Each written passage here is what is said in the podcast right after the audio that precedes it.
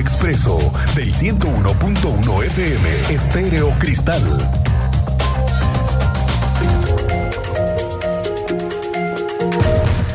Oiga, aquí le tengo noticias. En un comunicado por parte de la empresa Placas y Señalamientos Mexicanos, SADCB, esta que es la empresa con las que tenemos el problemita de las placas despintadas. Sí, sí, sí, sí, sí, es esta la empresa. Placas y Señalamientos Mexicanos. Es la empresa encargada de realizar las, de, de, de hacer mal las nuevas placas de Querétaro y hará el canje de las matrículas dañadas independientemente de la causa. Aseguraron que el trámite va a ser fácil y sencillo, no va a tener costo para nadie, tampoco para el Estado. Además aseguraron que se cumplió con la norma oficial mexicana. Ja, ja, ja, ja, ja. Déjeme decirle, ja, ja, ja. ¿De dónde van a salir ahora con que se cumplió con la norma oficial mexicana? En ningún lugar he visto que se despinten tan rápido las placas como aquí. De veras, dice el comunicado, fuimos contactados por el gobierno porque algunas de nuestras placas se están despintando. Nos contrataron a través de la Dirección de Adquisiciones mediante una licitación pública para la contratación de placas y calcomanías vehiculares. Dimos tres años de garantía para cualquier defecto de fabricación. Estamos cumpliendo. Es uno de los representantes de la empresa que habla de que su empresa se dedica a la fabricación de placas y calcomanías y que en varios estados han recurrido a sus servicios.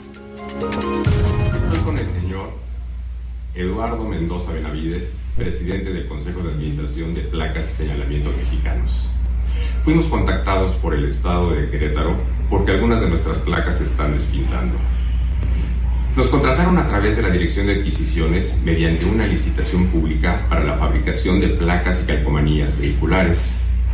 Dimos tres años de garantía para cualquier defe- contra cualquier defecto de fabricación. Estamos cumpliendo.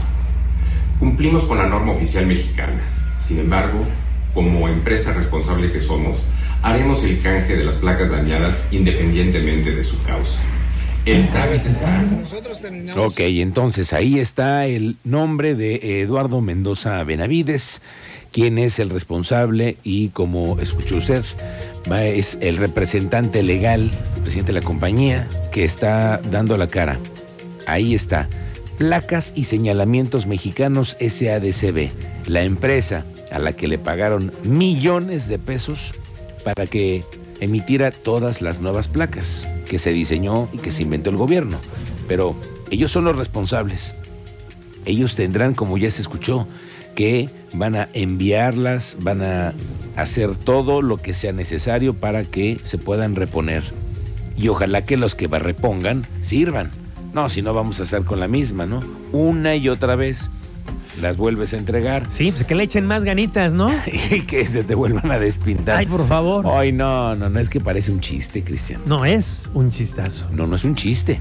No, no, no, pero No lo es, parece, te digo. sí, pero no debiera, pero la gente así lo ve. Te digo una cosa, yo no voy a hacer nada con mis placas.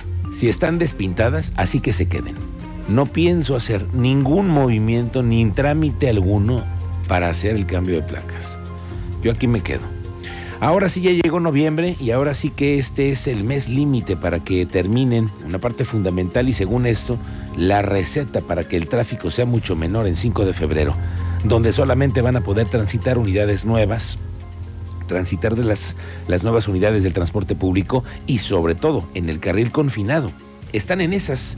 La empresa ICA, a la que por cierto le traen entre ojos los auditores del gobierno porque incumplieron con las fechas de entrega. Era agosto, ¿eh? Sí, sí. Ya estamos en noviembre, señores, pero era agosto.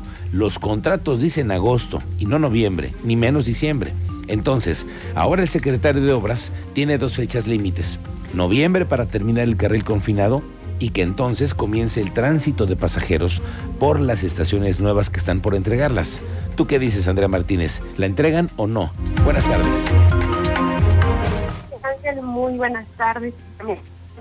Pues así es, antes de que concluya esta semana, eh, pues quedarán concluida la construcción de los carriles confinados para el transporte público en el eje de Paseo 5 de febrero. Así lo confirmó el secretario de Desarrollo Urbano y Obras Públicas, Fernando González Salinas, quien, bueno, puntualizó que una vez concluidos estos trabajos, se entregará esta infraestructura a la Agencia de Movilidad del Estado de Querétaro para que eh, pues sea esta instancia la que determine cuándo arrancarán las primeras pruebas con las nuevas unidades del transporte público Crobús en los carriles confinados. Escuchemos esta información eh, pues que nos comparte el secretario de Desarrollo Urbano y Obras Públicas. A ver, nosotros terminamos esta semana el carril confinado de construir.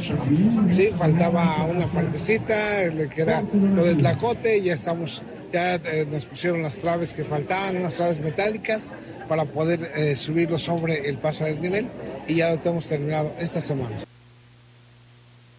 Bueno, mire, respecto eh, sector de la agencia de movilidad Gerardo Conalo Santos, bueno, apuntó que ya se encuentran en los últimos detalles de las siete estaciones que se encuentran en los carriles centrales de esta realidad, por lo que bueno, también confirmó que será en noviembre cuando arranquen eh, pues estas pruebas y también ya se puedan poner en operación eh, pues las nuevas unidades del transporte público sobre los carriles confinados, aunque no nos dio una fecha concreta, solamente dijo será en noviembre.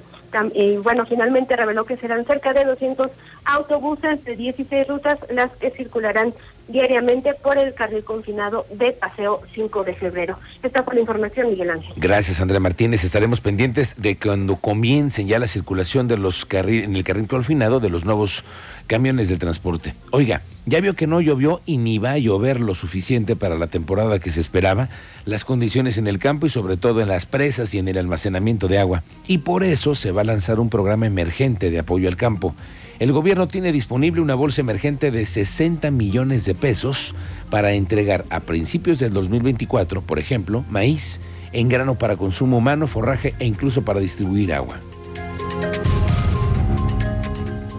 Ya inició el proceso, porque todo, todo al final de cuentas es un proceso para la adquisición de, los insumos o, o lo que en un momento dado se vaya a adquirir. Entonces ya inició el proceso y seguramente ya sobre las siguientes semanas, los siguientes meses e inclusive lo que va a ser para arrancar el año, vamos a estar ya aplicándolo. Desde ahorita ya se inicia todo el proceso de lo que van a ser licitaciones o adquisiciones y en cuanto se culmine el proceso administrativo se iniciará pues con la entrega de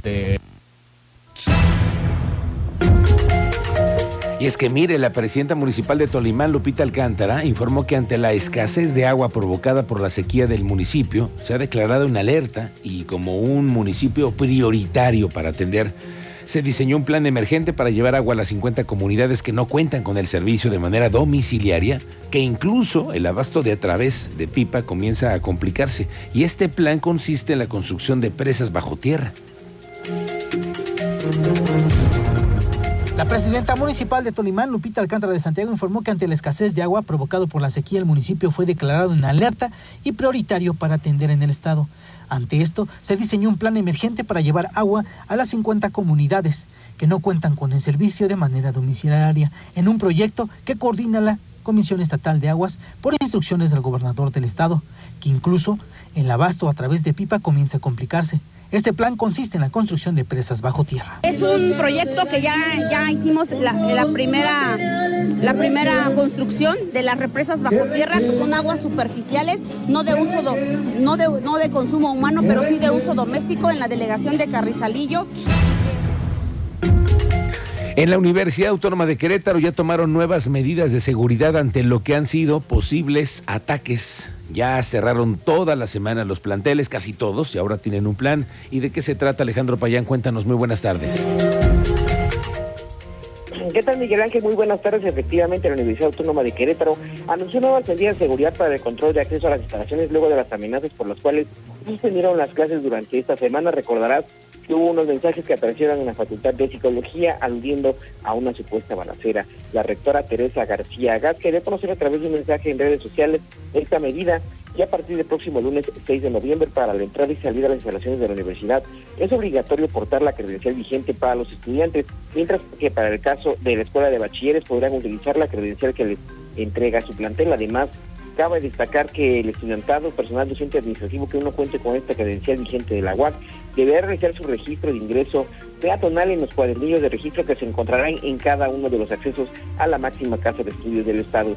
¿Te parece bien, Gracias. Escuchemos un poco de la información que da la rectora Teresa García Gasca Recordemos que nuestra universidad es un espacio público.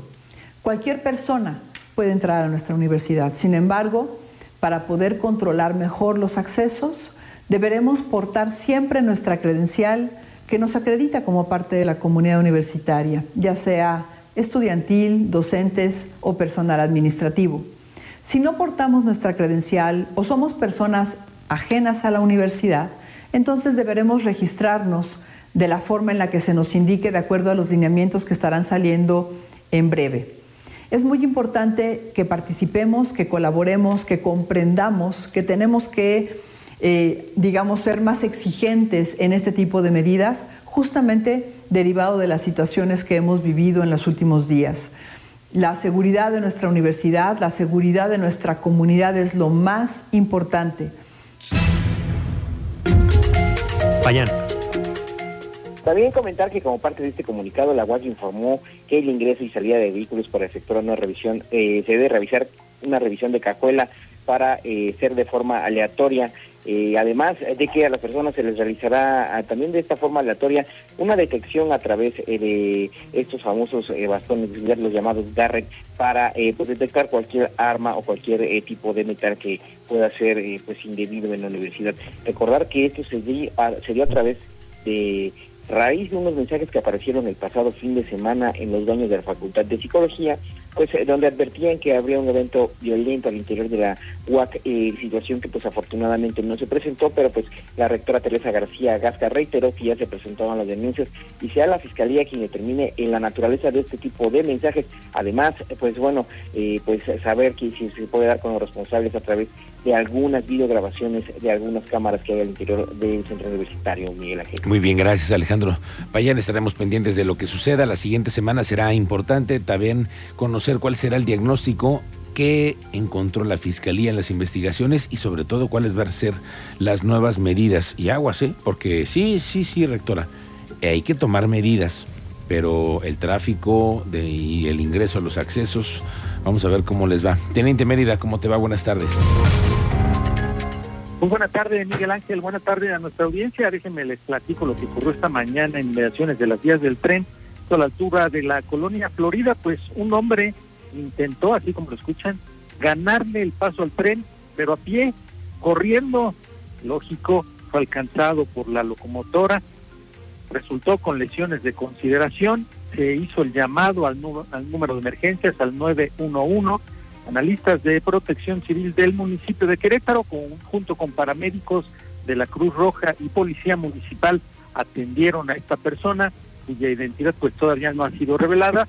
No sabemos si se trata de algún migrante o algún habitante de la zona, pero debido a las lesiones tuvo que ser trasladado a un hospital en código amarillo debido a las lesiones. Es parte de la información y por ahí una persona proyectada cuando transitaba a bordo de su scooter eléctrico, que vemos ya muchos en la zona metropolitana, por un vehículo, pero al final se dio a la fuga. Y esta persona, una joven de 25 años de edad aproximada, tuvo también que ser trasladada a un hospital debido a las lesiones. Les tengo detalles más adelante, Miguel Ángel. Gracias, gracias, Teniente Mérida, pendientes con eso.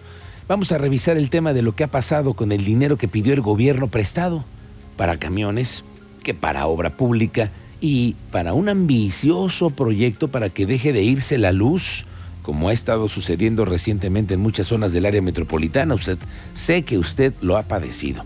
Bueno, ¿qué está haciendo el gobierno? El titular de la Agencia de, de, Energía, Mauricio Reyes Caracheo, dice que ahora sí, el 20 de noviembre, van a llevar a cabo la firma de contrato con la Comisión Federal de Electricidad con eso se va a garantizar que van a llevar a cabo los trabajos del proyecto de energía que tiene Querétaro pensado, luego de que ya se entregaron las cartas de garantía al SENACE, para que en el 2024, el primer trimestre del 2024, arranquen con todo. Eh, el acuerdo de procedimiento serían 20 días hábiles. O sea, empezarían, si no recibimos hoy nada, 20 días hábiles a partir de hoy, en donde tendríamos que firmar hasta el día 20 tenemos de, lapso firmar el contrato con la CFE. Generalmente se firma en México. Generalmente nosotros trataremos de hacer una invitación cordial para hacer un evento. Este.